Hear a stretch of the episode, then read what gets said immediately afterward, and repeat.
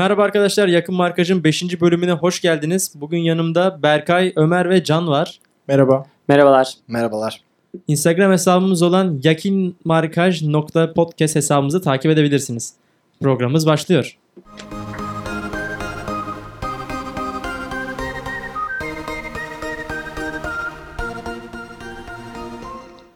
Evet, ilk soruyla başlayalım. Bugün Audi Cup yayınımız, Audi Cup ağırlıklı bir yayın olacak. Ömer, sen de başlayalım. Sence Audi Cup'a katılmalı mıydık? Yani e, biraz garip bir soru bence. Şöyle katılmalıydık diye düşünüyorum. E, şundan dolayı sonuçta bir prestiji var, bilinirliği var. E, dünya çapında izlenir bir turnuva. Yani sonuçta biz e, yıllardır Şampiyonlar Ligi'ne katılamadık ve bundan dolayı e, adımızı duyurmamız için önemli bir fırsattı. Aynı zamanda e, gelir, gelir anlamında da önemli bir katkı sağladığını duyduk. Yani 5 milyon euro diyenler var, 1, 1 milyon euro diyenler var. Ne olursa olsun güzel bir para. E, sonuçta kasaya girecek olması. Bu açıdan çok iyi katılmamız gerekiyordu. Fakat e, bu şekilde katılmamız gerek gerekmediğini düşünüyorum. Yani e, stoperimiz yokken, defansif orta sahamız yokken hala forvet transferi yapacağız ki Vedat Muriç'in önüne yapacağız anladığım kadarıyla. Yani bunlar yokken böyle takımların karşısına çıkınca böyle sonuçlar oluyor. Anladım. Peki senin sorundan, senin cevabından şuraya geçeyim. Bayern maçıyla bir başlayalım. Öncelikle kötü bir 45 dakikadan sonra ikinci yarı rezil demesek de vasat diyebileceğimiz bir oyunla geçen, monoton geçen bir yarıydı. Can, senin Bayern maçı yorumlarınla başlayalım. Vallahi şöyle ilk 45 dakika dediğin gibi gerçekten eee hani sürpriz ettiler bizi. Çok gerçekten kötü bir oynadık. İlk 10 dakika aslında fena başlamamıştık ama bu hani klasik ilk 10 dakikalar yani takımlar birbirini test eder diyeceğim de Bayern'in bizi çok test etmesi gerektiğini düşünmüyorum.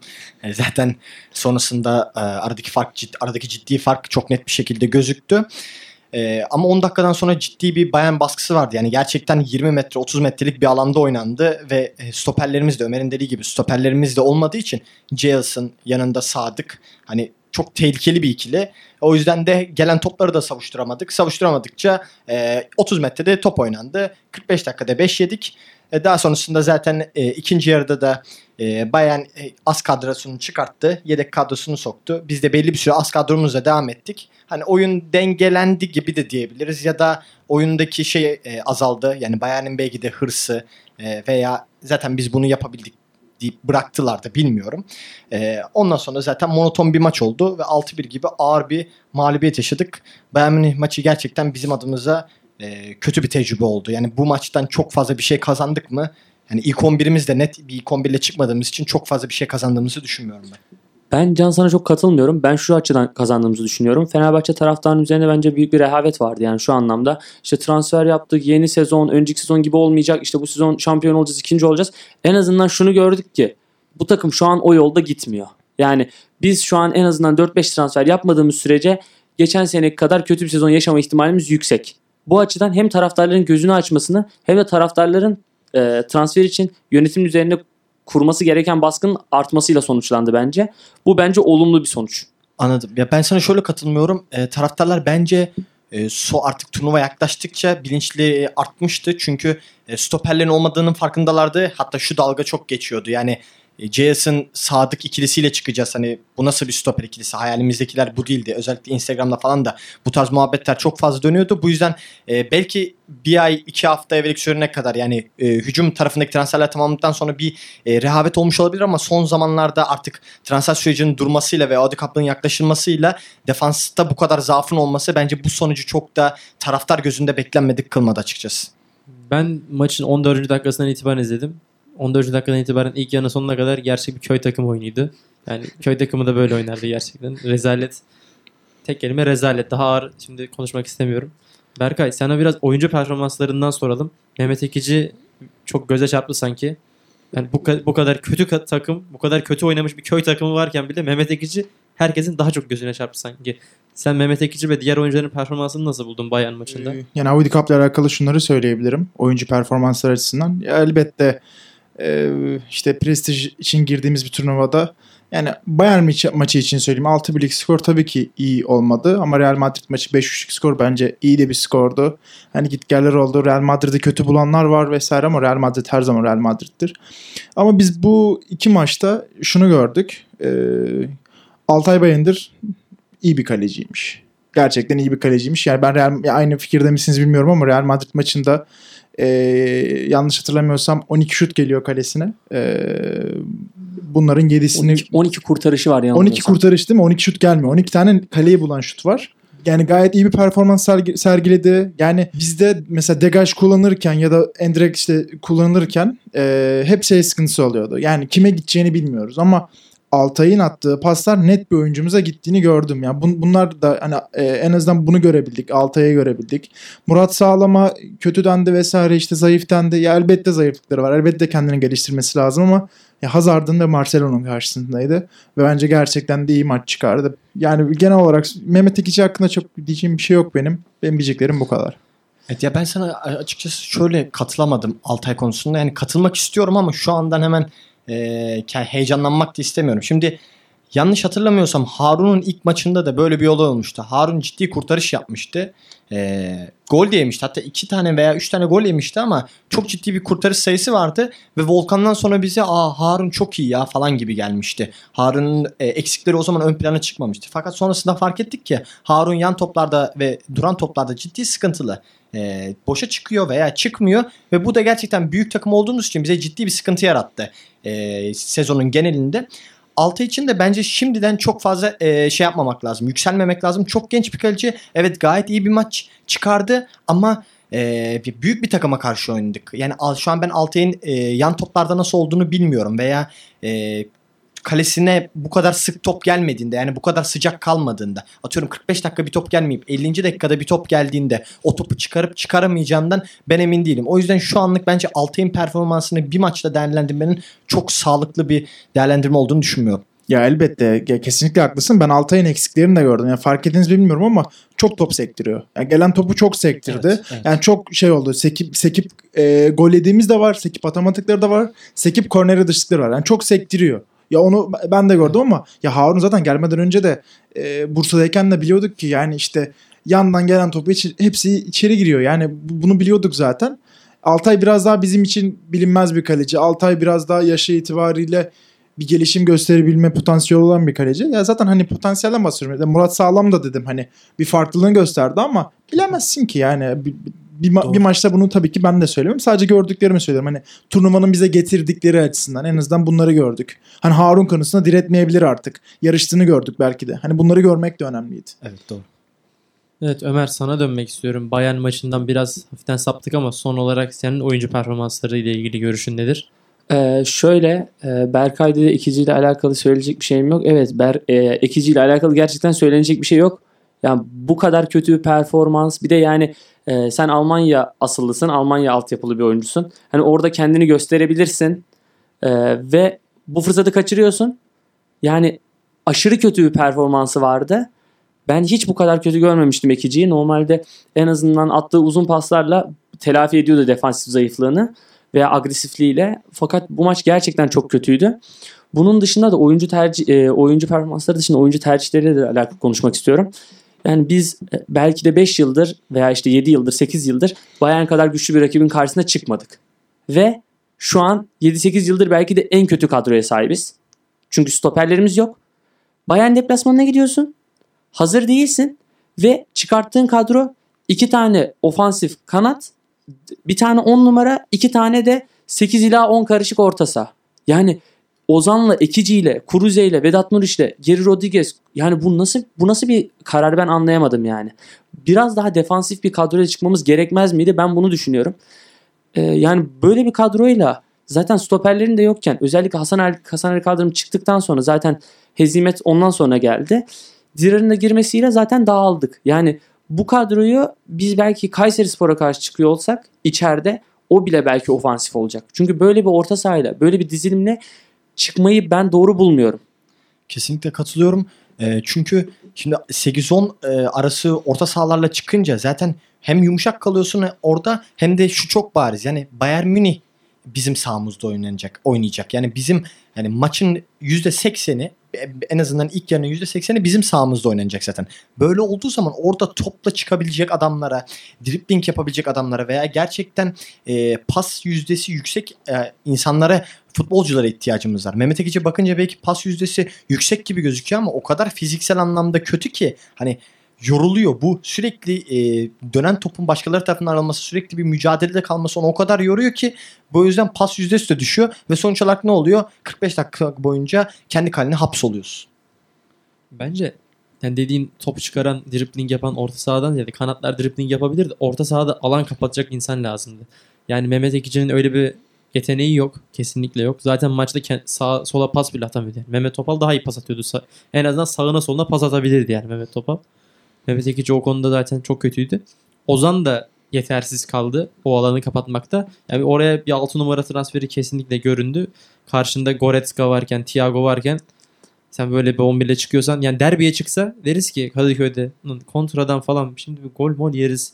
Biraz aşırı mı oldu ya falan diyeceğin ya da Türk Telekom Arena'ya bu kadroyla çıksa söversin belki. Yani dersin ki "Lan Evet. buraya da böyle çıkılır mı diyeceğin bir kadroydu. Yani Ersun Yanal'ın hiç akıllıca bir kadro yapılanması gibi gelmedi Evet, bana yani bir de maç, o maç Goretzka özelinde. falan dedin. Ee, bir de şuna dikkat çekmek istiyorum. Yani mesela Müller şu an formayı kaybetme aşamasında. Çünkü Koman var, Gnabry var. İşte e, Sanchez kadroya girmeye çalışıyor. Goretzka var. Böyle e, herkes, o kadrodaki herkes e, yerini sağlamlaştırmaya çalışıyor. Kendini göstermeye çalışıyor. Normalde hazırlık maçları yani taktik denemeleriyle geçer. Fakat bu maçta herkes kendini göstermeye çalıştı. Biraz da sonuç bundan doğdu bence. Yani özellikle ilk yarıda büyük dağıldık. Yani Müller'in e, çok büyük bir hırsla oynadığını gördük. Yani ben normal bir karşılaşmada mesela bir Almanya Ligi karşılaşmasında e, yeri sağlamlaştıktan sonra Müller'in böyle oynayacağına inanmıyorum. Biraz Bence- fark da bu yüzden oluştu. Bence Müller her zaman hırslı oynayan birisi ve defansda bu kadar aptallık yaparsan gelip atarlar Evet. yani. Sen önüne bırakıp at dersen atar. Yani hazırlık maçında atmazsa dalga mı geçiyorsun diye o zaman biz yine söverdik yani. Takıma söve, yine söverdik. Yine hep sövüyoruz zaten gerçekten. Harcadan bizim maçımızdan sonra Dortmund'da Bayern'in kupa maçı oldu. Ya orada Müller de hani hiç şey değildi. İlk 11 başladı maça. Hani yok bugün de ben oynamayayım gibi oynamıyordu yani. Yok zaten Yani- Oman'da söylemedim ama e, sezon başında kendini göstermeye çalışıyor teknik direktörü de. Çünkü orada kanat rotasyonunda özellikle büyük rekabet var orta sahada da. Yani oyuncular çok hırslı oynadı. Bu da biraz farkı getirdi dediğim Haklısın, gibi. Haklısın. Ya ben maçı biraz şeye benzettim. Alman disiplini yine orada da kendini gösterdi. Brezilya 5 7 attılar ya. İlk yarıda 5 Aynen. atmışlardı. ikinci yarı daha çok atmayalım falan demişlerdi. Bize de öyle bir şey yaptılar işte yani ikinci yarı. İsteseler 10'da olurdu gibi geliyor bana. Zaman Sanki- yetmedi. Taraftar yediği istedi. Ben duydum da zaman yetmedi. Eyvallah. Şimdi Real maçına geçelim. Ee, Real maçında Murat Sağlam'ı ilk 11'de gördük. Ferdi'yi ilk defa ilk 11'de gördük. Ee, Ferdi yorumuyla başladım Can. Ferdi ve Murat'ı nasıl buldun genç oyuncular? Şöyle Ferdi'nin zaten e, perde arkası da çoğu kişi tarafından biliniyordur. Instagram'da fotoğraflarını falan silmiştik ki zaten ona geçen yayında da hak vermiştik. E, bu maçta ilk 11 oynattı. E, iyi bir denemeydi. Ferdi için de bence güzel bir test oldu. Bence vasatın üstüne çıktı. E, başarılı bir e, testti bence Ferdi için ama bence burada Ferdi'den çok, Ferdi'nin performansından çok Ersun e, Audi Cup'a Audi Cup'ta yaptığı tercihler bence Audi Cup'a damga vurdu. Yani genç oyuncularımız dediğim gibi Murat Sağlam, Ferdi belli performansın üstünde koydu ama bundan daha çok konuşulan bence Ersun tercihleri oldu. Çünkü çok sağlıklı tercihler gibi değildi. Yani bir yandan Emre e, iki maçta hiç dakika bulamadı. Ve hani konuşulanlara göre Emre'nin ilk 11 oynaması e, muhtemel gözüküyor şu anda. Bilmiyorum belki de oynan, oynatmayacaktır ama hani en azından bir 30 dakika oynayacaktır Emre. Neden böyle bir maçta tecrübe olarak sahaya sürülmedi? O e, şüpheli gerçekten. Ya da Max Kruse iki maçta 90'ar dakika oynadı. Neden bu kadar hani e, Max Kruse oynatıldı? Bunun nedenini de açıkçası ben merak ediyorum. Çünkü riskli bir durum yani. Ne kadar hazırlık maçı olsa da olsun. Sonuçta Real Madrid maçı 5-3 bitti. Böyle bir maçın temposu olması mümkün değildi. Tempolu bir maçtı ve adam 18 saat evvel maç yapmışken yine çıktı 90 dakika top oynadı. Hani bunu iki e, hani herhangi biri e, herhangi bir futbolcu iki gün üstü halı saha yapsa bence orada da ciddi bir sakatlık tehlikesi var. Burada da bence vardı. E, riske etti. Ben şaşırdım açıkçası. Hani bu yüzden Ersun Yanal Audi Cup'ı geçemedi ama genç oyuncularımız Audi Cup'ı geçti bence. Ben biraz da genç oyuncular özelinde performansı sormak istemiştim. Yani Ersun Yanal'ın tercihleri konusunda kesinlikle haklısın. Ona birazdan biraz daha ayrıntılı değineceğiz. Ama Ferdi ve Murat Sağlam'ın yani takımda yani kötü bir takım oyunu varken bir önceki maçta ikinci maçta en azından böyle bir hafiften bir parlamalarını gördük gibi geliyor bana. O zaman Murat Sağlam'la ilgili şunu söyleyeyim. Murat Sağlam gerçekten iyi bir performans ortaya koydu. Geçen yayında da söylemiştim. Ee, yani ben spor yorumcularından dinlediğim kadarıyla Murat Sağlam'ı takip edenler Murat Sağlam'dan zaten böyle bir performans bekliyordu. Ama ben beklemiyordum açıkçası. İyi bir performans sergiledi ama ben şunu düşünüyorum. Uzun vadede Murat Sağlam'ın şu anda ligde 11 oynayacağını düşünmüyorum. Bunu performansından dolayı değil de. Şimdi Ersun Yanal'ın ikinci yılı yani şimdi bir dahaki sene Fenerbahçe'nin teknik direktörü olup olmayacağı belli değil. Bu yüzden daha sağlam, daha fizikli, daha bilindik oyuncularla sahaya çıkacağını düşünüyorum. Bu yüzden Isla ve Dirar'ın olduğu sağ bek rotasyonunda Murat Sağlam'ın ilk 11 olması, oynaması bana çok muhtemel gelmiyor açıkçası. Ya ilk 11 olmasa da bence iyi performans göstermesi uzun vade için de hem de genç biri Murat Sağlam. Yine Elif Elmas gibi bir belki ileride Elif Elmas kadar olmasa da iyi ücretleri Avrupa'ya yeniden satılabilir. Bilmiyorum kısa vadede ilk 11 olamayabilir çünkü yani İsla tatilden geldi bir gün sonra ilk 11'e koydu yani. Ya Murat Sağlam da oynatabilirdi bence. Evet ya e, ben Murat Sağlam'la alakalı e, şeye katılmıyorum tam anlamıyla. Can'a katılmıyorum. Ben 11 oynayabileceğini düşünüyorum. Çünkü İslam'ın da performansı çok düşüktü. Hem İsla hem Dirar kampa çok geç katıldılar. Yani özellikle ilk iki hafta bu performansı varken Murat Sağlam'ın e, kendini gösterebileceğini düşünüyorum. İlk iki hafta belki formayı alacak 11 başlayacak. İyi oynarsa sonrasında taraftarın da zaten bir genç futbolcu özlemi var. Yani herkes zaten taraftarların hepsi genç oyuncu oynat genç oyuncu oynat diye bence baskılıyor. E, en azından hani sözde yani bu kötü performans gösterirse yuhlama mevzusundan bahsetmiyorum ama e, en azından sözde böyle bir baskı var. E, bundan dolayı ben ilk iki maçtaki performansına bağlı olarak önümüzdeki maçlarda oynayabileceğini düşünüyorum. Ferdi ile alakalı da bir şey söylemek istiyorum. Ferdi'nin de orta saha denenmesi bence çok başarılı bir tercih oldu. Çünkü Max Kruse gibi bir isim varken yani tartışılmaz bir isim. Takımımızın en iyisi. O mevkide Ferdi'nin dakika bulması çok zor olacaktı. O yüzden en azından orta sahada yanında bir defansif orta sahayla iyi bir e, ikili olabilirler diye düşünüyorum. Çünkü dikine koşular yapıyor, e, uzağa paslar atıyor, uzaktan şutlarını da geliştiriyor. Çalıştığını duyuyoruz. Zaten Real Madrid maçında da bir tane şutu vardı. Yani yanına mesela Luis Gustavo ile ve Envila ile Envila'dan belki biraz daha sert biri e, ile beraber e, Ferdi'nin de iyi olabileceğini düşünüyorum.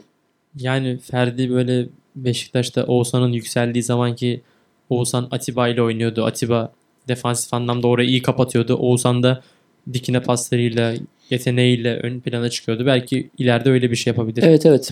Katılıyorum. Yani biraz bana ütopik geldi. Keşke öyle olsa. Fenerbahçe'de hiç biz hayalimizin gerçekleştiğini görmedim. Olmuyor böyle şeyler ama inşallah olur. Bence güzel bir dilek. Berkay sen yorumunda biraz bahsetmiştin. Murat Sağlam'ın Hazard'a karşı olan e, iyi savunmasını Hazard'ı bir nevi kitlemesi diyebiliriz.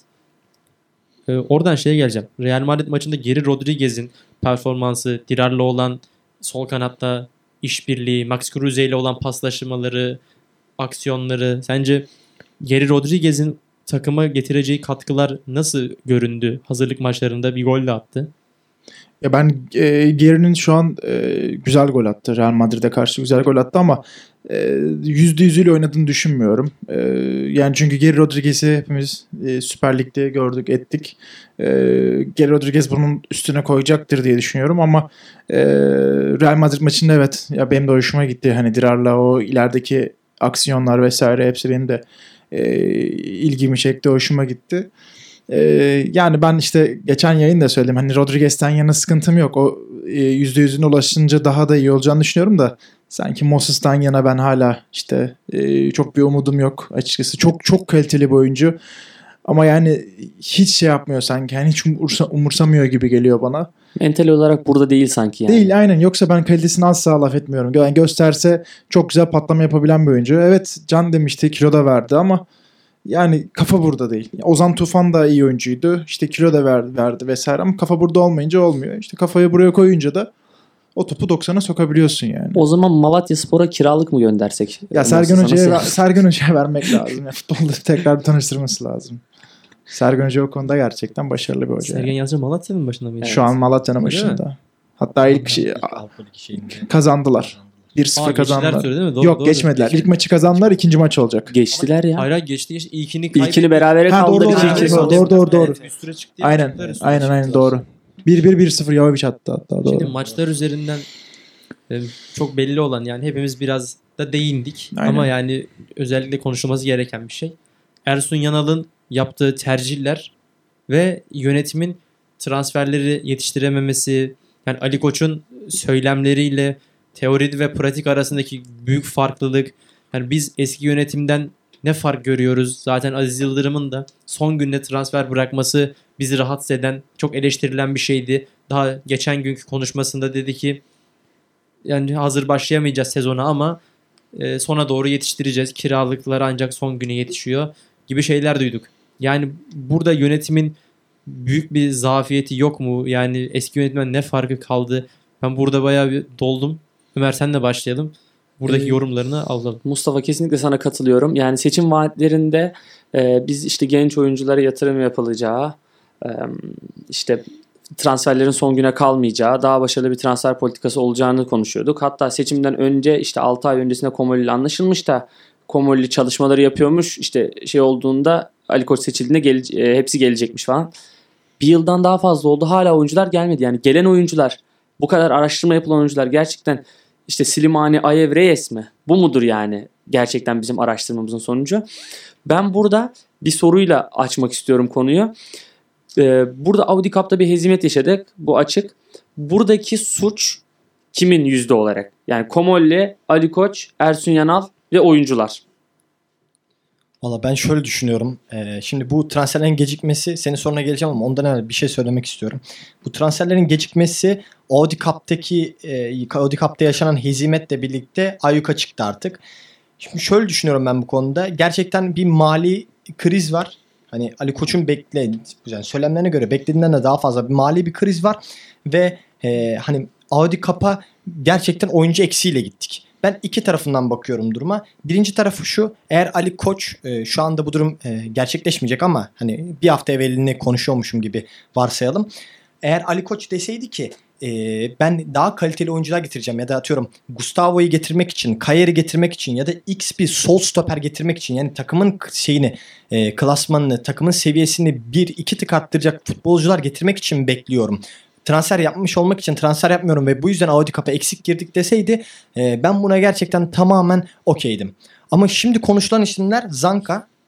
Zanka bir hafta evvel de alınabilirdi. Zanka süper bir isim değil. Yani burada atıyorum Gustavo'da 8-10 milyon eurodan düşmeye çalışıyorsun bonserviste ama Zanka'da böyle bir durum yok. Ya da o e, defansta Kolarov. Kolarov 3 milyon euro için 1,5 aydır Kolarov bekliyoruz. Ya 3 milyon euroyu ver gelsin bu adam takımda biraz ısınsın sol stoper oynasın en azından. Hazırlık maçlarında yani ilk maçımızda mı Kolarov'u sol stoper oynatacağız? Ya da e, alacağın orta sahaya bir tane Envia transferi veya kimi alacaksan. Yani bunlar daha önceden alınabilir. Eğer dediğim gibi e, üst oyuncular, Gustavo tipi oyuncular yani takıma klasman attıracak oyuncular gelmediği sürece bu bakış açısı yanlıştı. Ama şimdiki e, durumda e, ne oyuncu alındı ne alınacak oyuncular ismi geçen e, e, oyuncular takımı klasman attıracak oyuncular. Bu yüzden gerçekten e, hani yüzdeye vurursam yüzde 60 yüzde 70 ben Ali Koç'un Ali Koç ve transfer ekibinin artık kimse bu Komoli ve yandaşları e, onların suçu olduğunu düşünüyorum. E, yüzde 30 da oyun taktiğini bize aktaramayan Ersun Yanal'da olduğunu düşünüyorum suçun. Oyunculara bir pay veremiyorum çünkü hani sonuçta her sene 22 oyuncu değişmiyor. Bu yüzden hani zaten geçmişten kalan kontratlı oyuncular geçen sene de kötüydü. Yani onlardan tekrar bahsetmek istemiyorum. Yani Ersun Yanal'ın bir oyun taktiği vardı ama aktaramadım demek istiyorsun. Yani vardı umarım vardı aktaramamıştır. umarım böyle bir şey vardır da biz görememiş ya da hani böyle süper bir gizli taktikle oynuyoruzdur. Versiyonel bize bunu aktaramamıştır. Hazırlık Ama- maçlarında belli etmiyor öyle. Lige saklıyor. Evet yani umarım böyledir gerçekten. Şu an dalgasını geçiyoruz ama umarım hazırlık maçlarında hani gizden gizliye soyunma odasında beyler çok iyi bugün de taktiğimizi gizledik falan konuşması yapıyordur. Ee, aksi takdirde gerçekten sıkıntılı bir durumdayız. Her iki ilk 6 haftamız bu kadar kritik 6 haftadayken yani ben hani size şunu sormak istiyorum. 6 haftada 4 puan aldık diyelim.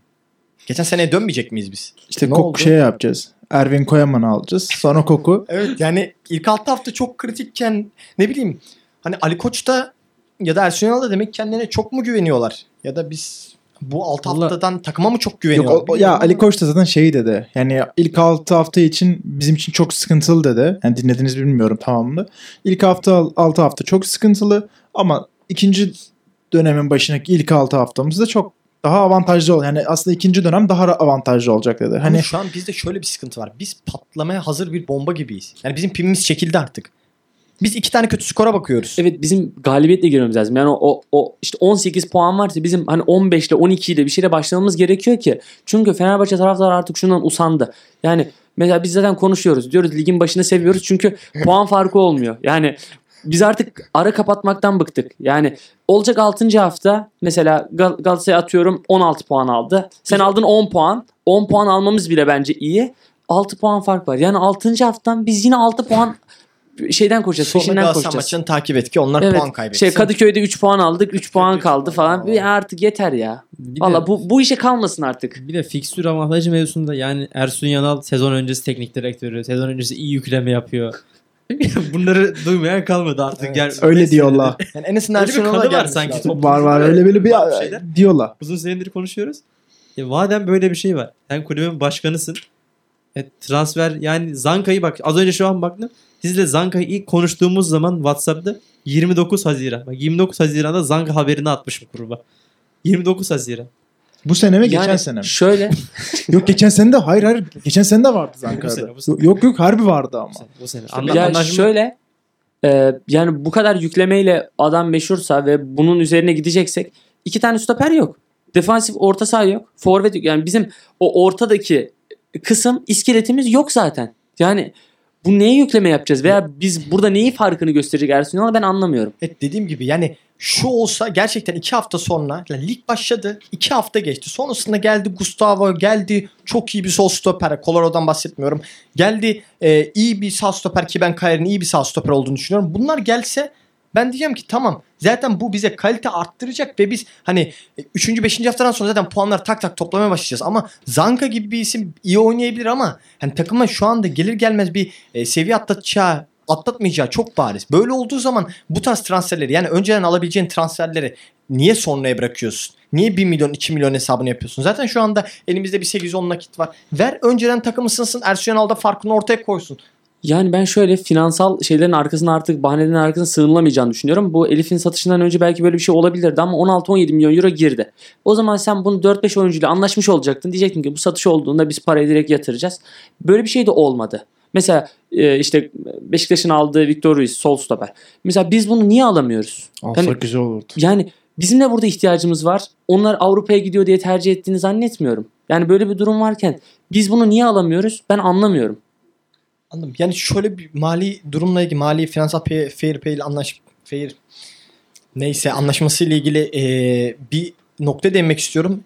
Galiba sadece şöyle bir durum yok. Al sat durumu yok. Yani sadece galiba bonservislere bakılmıyor. Genel olarak bir yıldaki futbol maliyetinin eee, pozitif kalması bekleniyor. Yani burada maaşlar da devreye giriyor olabilir. Hani Önemli, bu yüzden. Kayer gibi transferlerde gecikiyor olabilir. Yani bunu atlamamak lazım. Yine suç var.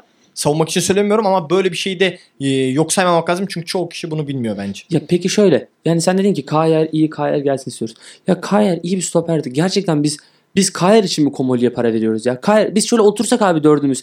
Beş tane stoper yazsak bir tanesini Kayer yazmayacak mıyız zaten? Evet. Yani bu adam neyin pazarlığını yapıyor? Neyi konuşuyor ben anlamıyorum. Gidiyor Abdurrahim Albayrak gidiyor markayı alıyor. Yani Abdurrahim Albayrak bulabiliyor. Yani scout ekibi belki ama Portekiz'de Scout. tamam da sonuçta bunu yapabiliyor. Senin Evet, scout'un yok. Bir tek Komoli'nin Bu var. sene kuruldu. E tam Evet bu ya şey Galatasaray'ın ama 10 senedir yok. Yani Luyendama'yı biz gelse burun kıvırırdık. Marka aa, küme düşüyordu. Adamı şampiyon yaptılar. Yani biz böyle bir durumdayken geçen isimler hep Kayer, Juan Jesus. 5 senedir Juan Jesus be abicim. Yeter yani. Bir tane bir tane stoper bul getir ya. Senin maharetin bu değil mi zaten? Sen sana bu yüzden para vermiyor musun? Sen işte transfer cambazı şeyi. Tamam bul abi 500 bin euroya bul 22 yaşında bir tane stoper. Onu getir o zaman yani. İşte bence şöyle bir sıkıntı var orada. Yine savunmak için söylemiyorum ama şunları atlamamamız lazım. Şimdi bu olayın psikolojik tarafını da gerçekten çok iyi kavramamız lazım. Çünkü dediğin gibi e, transfer yapmak kolay değil. Marka ile Luyendama çok iyi tuttu ve şampiyon yaptılar. Ama senin şu anki bir durumunda şöyle bir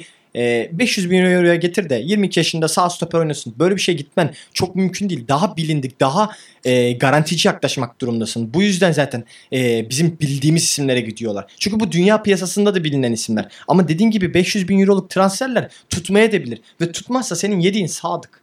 Geçen senenin aynısı. O zaman gerçekten suç tamamen e, şeye binecek, komaya binecek. Belki bu e, hani bu sıyrılmaya çalışıyorlar böyle transferler yaparak. Biraz daha kendi mevkilerini sağlam almaya çalışıyorlar ama e, biraz da olayın psikolojik durumu bu açıkçası. Biraz daha bilindik isimlere gidilmesinin sebebinin bu olduğunu düşünüyorum ben. Ya bilindik isim de abi. Hani bilindik isim dediğin Fenerbahçe'de oynamış bir oyuncuyu tekrar sunmak bence kötü kötü bir durum yani. Hani mesela Kayer bize geldiğinde Kayer'i hiç duymuş muydunuz?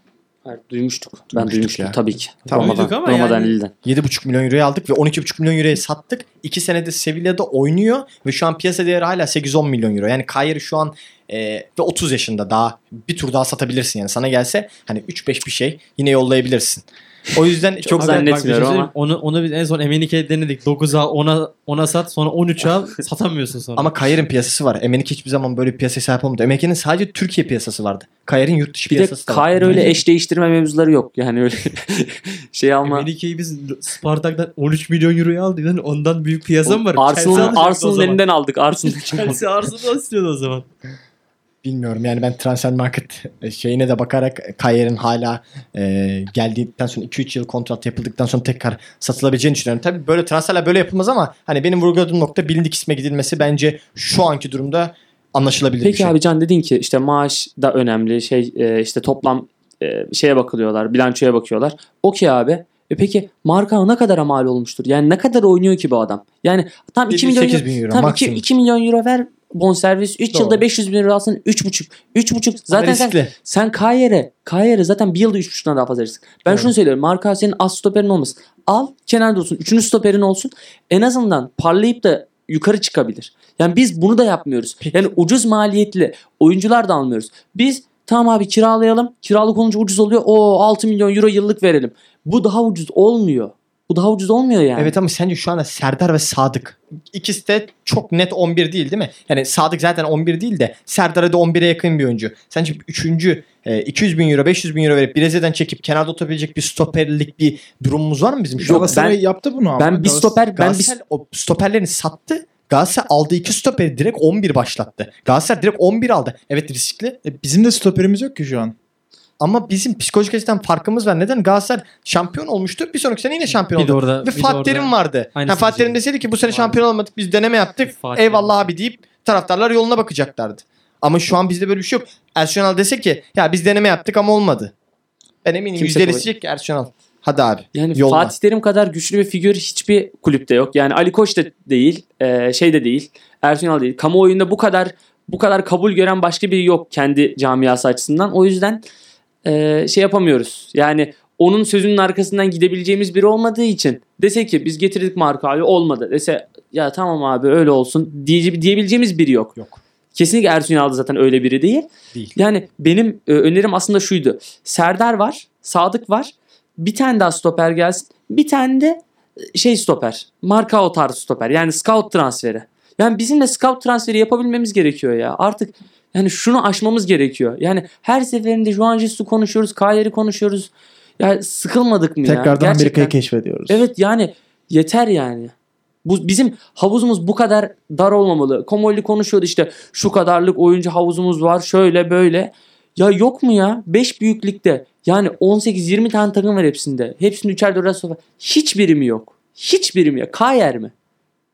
Ben bunu anlayamıyorum ya. Var abi. Villarreal'de Victor Aa, aldılar. Onu- onu aldılar abi. aldılar. Vardı da aldılar. İkinci de Kayer. Kayer o da iyi. Yani mesela Beşiktaş hiç ismi geçmeden Victor Ruiz'i alabiliyor. Biz bunu niye yapamıyoruz? Ben bunu anlayamıyorum. Şey muhabirler çok iyi. Hemen Muhabirlerimiz hemen evet hemen, evet. hemen koyuyorlar ortaya. Yağız abi. Bir de- affetmiyor. Bir de şöyle aslında bizim avantajımız olması gereken konu. Çünkü biz profesyonel birini çalıştırıyoruz burada. Hani hem pazarlıklar anlamında hem oyuncu e, incelemesi anlamında profesyonel biri çalıştırıyoruz. Ama nedense bu transferleri en kötü de biz yapıyoruz. Yani bu başarısızlığı e, kabullenemiyorum ben. Ya Zanka'nın da adı geçiyor. Ee, ya Zanka'yı da izlediniz mi bilmiyorum ama hani e, ya Ömer sen dedin şundan dolayı söylüyorum. Hani Markao tarzı bir oyuncu alınsın dedin ya. Ya Zanka'yı ben az çok izledim ettim. Fiziği gerçekten iyi uygun ama konsantrasyon problemi var. Yani ki Fenerbahçe'nin de sıkıntı çektiği nokta sürekli böyle ulan ne oldu da gol yedik tarzı goller yedik ya hep. Ya bu tarzda gollere sebep açabilecek bir adam. Yani gol yememen gereken dakikada Zanka elindeyse ben yani tahmin etmiyorum. Zanka'yı gördüm ettiğim için söylüyorum. Gol yenme- yenmemesi gereken dakikada bir konsantrasyon hatası yapıyor. Bir hamle hatası yapıyor. Adamın tutması gereken tut, tutmuyor vesaire. Gol yeniyor. Yani o yüzden aslında Marco tarzı bir adam alalım. Hani Şimdi Zanka'ya ister istemez belli paralar ödenmesi lazım. Marco'dan daha fazla paralar ödenecek. Maaşı, maaşı açısından da daha fazla paralar ödenecek. E Marco ile aynı etkiyi verecekse o zaman Marco tarzı bir adam bul. Scout, Scout ekibinden bak. Zanka ile ilgili küçük bir şey de değinmek istiyorum. Zanka transferinde şöyle tehlikeli bir nokta görüyorum ben. Huddersfield'den gelecek. Huddersfield çok dar bir alanda oynuyor. Yani çoğu rakibi ona baskı kuruyor. Şimdi bizde to, biz biraz daha önde kuracağız savunmayı. Acaba arkada yine Sadık gibi sıkıntı yaşatır mı bize? Bunda bir soru işareti olarak koyuyorum. Hiç katılmıyorum. Hiç katılmıyorum. Neden? Çünkü iki defa Kopenhag'da oynadı. Yani Kopenhag'dan çıktı. PSV'ye gitti. Sonra tekrar Kopenhag'a döndü. Ve Kopenhag döneminde her zaman çok başarılıydı. Ee, yani her zaman bildiğim kadarıyla şampiyon oldular. Yani çok fazla şampiyonluk sayısı var. Orada da Kopenhag zaten bildiğimiz gibi ileride oynuyor. Yani e, Danimarka Ligi'ni hegemonyası altına almış bir takımdan bahsediyoruz. Orada asıl başarılı oluyor. Yani büyük takımda, ileriye oynayan takımda başarılı oluyor. Huddersfield'da başarılı olamadı. O yüzden aslında o soru işareti bence giderilmiş oluyor. Anladım. Ben lig konusunda yine şüpheliyim. Yine Hollanda, Danimarka bu tarz ligler bizi Ya bize İngiltere geliyor. İngiltere daha bize uygun gibi geliyor. Biraz Sen- sen Danimarka'yı da mı E, takip ediyorsun? NTV Spor'daki rodeo izlerken Danimarka liginde takip ettin herhalde. Evet yavaştan toparlamak gerekirse anladığımız üzere hepimiz yönetime, Komolli'ye ve Ersun Yanal'a kızgın, anlam veremeyen Ben sadece Ersun Yanal'a kızgınım abi. Özellikle Komolli'ye. Özellikle Komolli'ye iki defa kızgınız yani. Komal... evet katılıyorum Abi kesinlikle. savunma ya. Babam hakkında doğru konuş tamam mı lütfen. Yok Her- ben abi herkesin, herkesin sövdüğünü gördük. Size- Takımın yetersiz olduğunu. Ben de şöyle bir şey eklemek istiyorum. Burada sanki yani Fenerbahçe'den bu sene şampiyonluk beklemek de biraz lüks ve hayalperest kaçıyor bence. Çünkü önümüzde rakiplere de bakmak lazım. Yani Galatasaray iyi, gayet iyi görünüyor. Takımı da belli miktar e, korudular ve iyi bir takımda koruyacaklar gibi görünüyor. Yani hemen böyle şampiyonluk hayaliyle durmaktan ziyade geçen seneki rezalet performansından iyi olup en azından yukarı sırada kesin de kalabileceğin ve oyunun rezalet olmadığı bir şeyi ben bekliyorum ancak. Yani öyle bir anda şampiyon olmak bana zor geliyor. Öyle bir kadro yapılanması yok. Böyle inşallah bu sözlerimin hepsini Yemek ileride ilerideki işte 15 podcast sonra derim ki ulan 5. podcast'te ben böyle böyle demiştim. Ne salakça şeyler söylemişim hadsiz deriz bize demek sana. isterim. Buradan İnşallah. da küçük bir baskete de değinmek istiyorum. Şimdi baskette en son Derek Williams'ı aldık. Başka transfer yapmadık ama Wesley yine sakatlandı. Yani sıra şey basketbol dönemi değil ama sakatlandı. Loven döndü ama nasıl döneceği de belli değil çünkü o da sakatlıktan döndü. Bir uzun transferi daha olmalı mı? Can senle başlayalım. Ne diyorsun? Şöyle bir e, hatırlat hatırlıyorum ben açıkçası. Sanki Vezeli son dönemde de sakattı. Yani sakatlığı geçmedi diye biliyorum ben. E, şimdi böyle bir durumda bence 5 numara transferi yapılmalı. Çünkü Vezeli'nin Dünya Kupası'nda oynamayacağını öğrendik. Bence Türkiye adına iyi bir şey. E, çünkü Çek Cumhuriyeti'nin güçlü bir parçası. Hani bizi gerçekten favori konumuna sokuyor Türkiye Çek Cumhuriyeti maçında Vezeli'nin yokluğu. Ama Fenerbahçe tarafına bakarsak kesinlikle e, bir 5 numara transferi yapılmalı. Çünkü Lovren şu anda sakatlıktan dönme aşamasında. Yani bireysel antrenmanlarına ba- başlamış ve kendini geliştiriyor ama e, tam böyle sağlam papuç değil diyeceğimiz tarzı basketçilerden. Vezeli şu an sakat ve sakatlık yaşadığında ciddi bu sene e, sıkıntı yarattı bize. Uzun sakatlıklar oldu. Hani geri erken geri döndürmeye çalıştık. O da bize pahalıya patladı açıkçası. Bu sene de böyle bir riske girilmemeli bence. Lovren'le Vezeli tam iyileşene kadar mutlaka onun yerini alacak ve ilk 5'e yatkın bir e, uzun alınmalı. Yani yedek topçusu değil de yani futbol tabiriyle e, gerçekten ilk 5'te yer alacak bir basketçi alınmalı. E, bu açıdan bence 5 numara transferi kritik. Umarım güzel bir transferle e, transfer sezonunu kapatırız basketbol adına. Berkay. Son olarak da sana söz vereyim. Senin görüşünü aldım bu konuda. Can'ın dediklerine kesinlikle katılıyorum da benim kafamda şey soru işareti var. Acaba sağlık ekibiyle alakalı mı bir değişime gidilmeli diye düşünüyorum. Vezli'nin de sanki sözlerinden ben çok güvenmediğini e, hissettim. Tabii siz nasıl yorumlarsınız ya da okudunuz mu dinlediniz mi bilmiyorum. Yani sanki sağlık ekibinde de bir değişikliği mutlaka iyi niyetlilerdir. Asla laf etmiyorum ama sanki öyle Ya ben Veseli'nin açıklamalarını görmedim ama sonuçta şu Final Four yaş- döneminde yaşadıklarımız yani en azından bir e, orayı tekrardan kontrol etmek gerektiğini gösteriyor. Değişiklik olur mu Sağlık bilmiyorum ama mi? evet sağlık Evet ekibinde bence de. Ya mutlaka hani niye, iyi niyetliler işler düzgün gidiyor mu kontrol edilmesi gerekiyor bence. de. Kesinlikle. Evet Berkay senin de yorumlarına göre bugünlük programın sonuna da gelebiliriz. Ee, bugün Audi Cup'tan başladık. Yönetime, teknik direktörden basketbola kadar bir sürü konuya yine değindik. Ee, bu 5. bölümümüzdü. Instagram hesabımız yakınmarkaj.podcast. Yakin, Yakin. yakin markaj. Yakınmarkaj.podcast takipte kalın. Bir sonraki bölümde görüşmek üzere. Yakın markajda kalın. Görüşmek üzere. Görüşmek üzere. Bay bay. Görüşmek üzere.